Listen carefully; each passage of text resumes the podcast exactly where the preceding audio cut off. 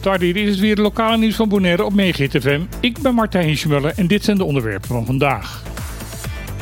Ook in april is het aantal toeristen die Bonaire voor meerdere dagen hebben bezocht weer gestegen.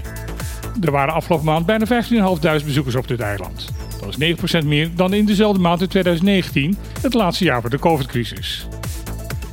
Wat daarbij opvalt is het aantal dat uit Europees Nederland kwam, is gedaald in vergelijking met de maanden ervoor.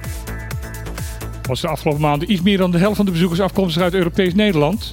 In april kwam 43% uit het koude kikkerlandje. Wat ook opvalt is het grote aantal bezoekers dat de afgelopen maand overstak van het buureiland Curaçao. Deze groep was verantwoordelijk voor 18% van het totaal aantal bezoekers. Volgens toeristenbureau TCB komt dit grote aantal vooral door de culturele evenementen die afgelopen maand hier hebben plaatsgevonden. En verwacht dat komende maand dit aantal weer wat zal dalen. De andere landen waar vandaan bezoekers naar ons eiland kwamen zijn Duitsland, Canada, België, het Verenigd Koninkrijk en Zwitserland. Vanaf volgende week maandag 8 mei zullen de eerste barkjes met groente en fruit vanuit Venezuela de oversteek gaan maken naar Curaçao en Aruba. Helaas nog niet naar Bonaire. Dit wordt gemeld door de belangenorganisatie van de Venezolaanse verkopers in Vela di Coro. Volgens deze organisatie zijn de lichtplaatsvergunningen voor Curaçao pas gisteren binnengekomen. Daarom kunnen de boten pas begin volgende week vertrekken. De oversteek naar Curaçao duurt 10 uur. Wanneer we in Bonaire de eerste bootjes vanuit de grote buureiland mogen verwachten is nog niet bekend. De grens tussen Bonaire en Venezuela is wel officieel open, maar volgens havenmeester Gunther Flanagan is er momenteel nog geen agent in Bonaire die de belangen van de schippers uit Venezuela kan behartigen. Pas wanneer dat geregeld is, kunnen de eerste aanvragen voor een lichtvergunning verwacht gaan worden.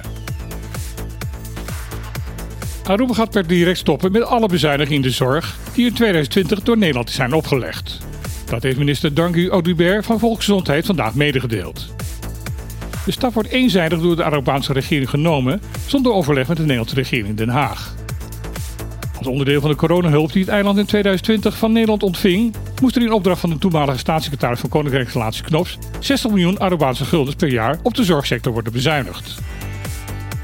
De regering van Aruba is er altijd groot verzet geweest tegen deze maatregel, vooral omdat men vond dat bezuiniging op de zorg gedurende een wereldwijde pandemie een verkeerd signaal was. Ondanks deze bezwaren had de regering in Oranjestad geen enkel andere keus dan hiermee akkoord te gaan. Het was de enige manier waarop de Arubaanse regering aan geld kon komen vanuit Nederland dat brood nodig was om het eiland niet failliet te laten gaan. Nu ziet men zich gedwongen om alsnog de bezuinigingen terug te draaien. Volgens ODB heeft dat te maken dat er momenteel een groot tekort is aan personeel in de zorg. Het aantrekken van nieuw personeel blijkt lastig te zijn, omdat door de opgelegde bezuinigingen de salarissen in de zorg op Aruba achterblijven bij de wereldwijde trend. De minister vindt het risico dat Nederland fel gaat reageren op deze eenzijdige beslissing niet erg groot. Volgens hem heeft Aruba de laatste jaren genoeg laten zien de zorgkosten in de hand kunnen houden.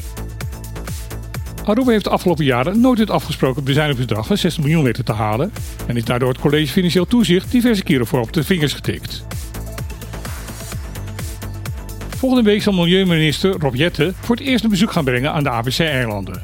Het bezoek begint op maandag op Bonaire. Op deze dag zal de minister vooral gesprekken voeren. Zo zijn er gesprekken gepland met het bestuurscollege, vertegenwoordigers van het Bonaire Future Forum, Contour Global en de Bonaire Brandstofterminals BV. In de avond zal het adviesrapport van kwartiermaker Ed Nijpels van de Klimaattafel Bonaire aan de minister worden aangeboden. Op dinsdag zal Jette Lakbaai gaan bezoeken en wederom gesprekken hebben. Ditmaal met ondernemers op het eiland. Het belangrijkste onderwerp zal dan weer zijn duurzaam ondernemen. Een dag daarna vliegt de minister door naar Aruba, waar hij zal spreken op de Caribbean Climate and Energy Conference. Aan het eind van deze week zal hij het bezoek afsluiten op Curaçao. Dit was weer het lokale nieuws van vandaag op Megahit. Ik wens iedereen nog een hele mooie dag toe en dan heel graag weer. Tot morgen.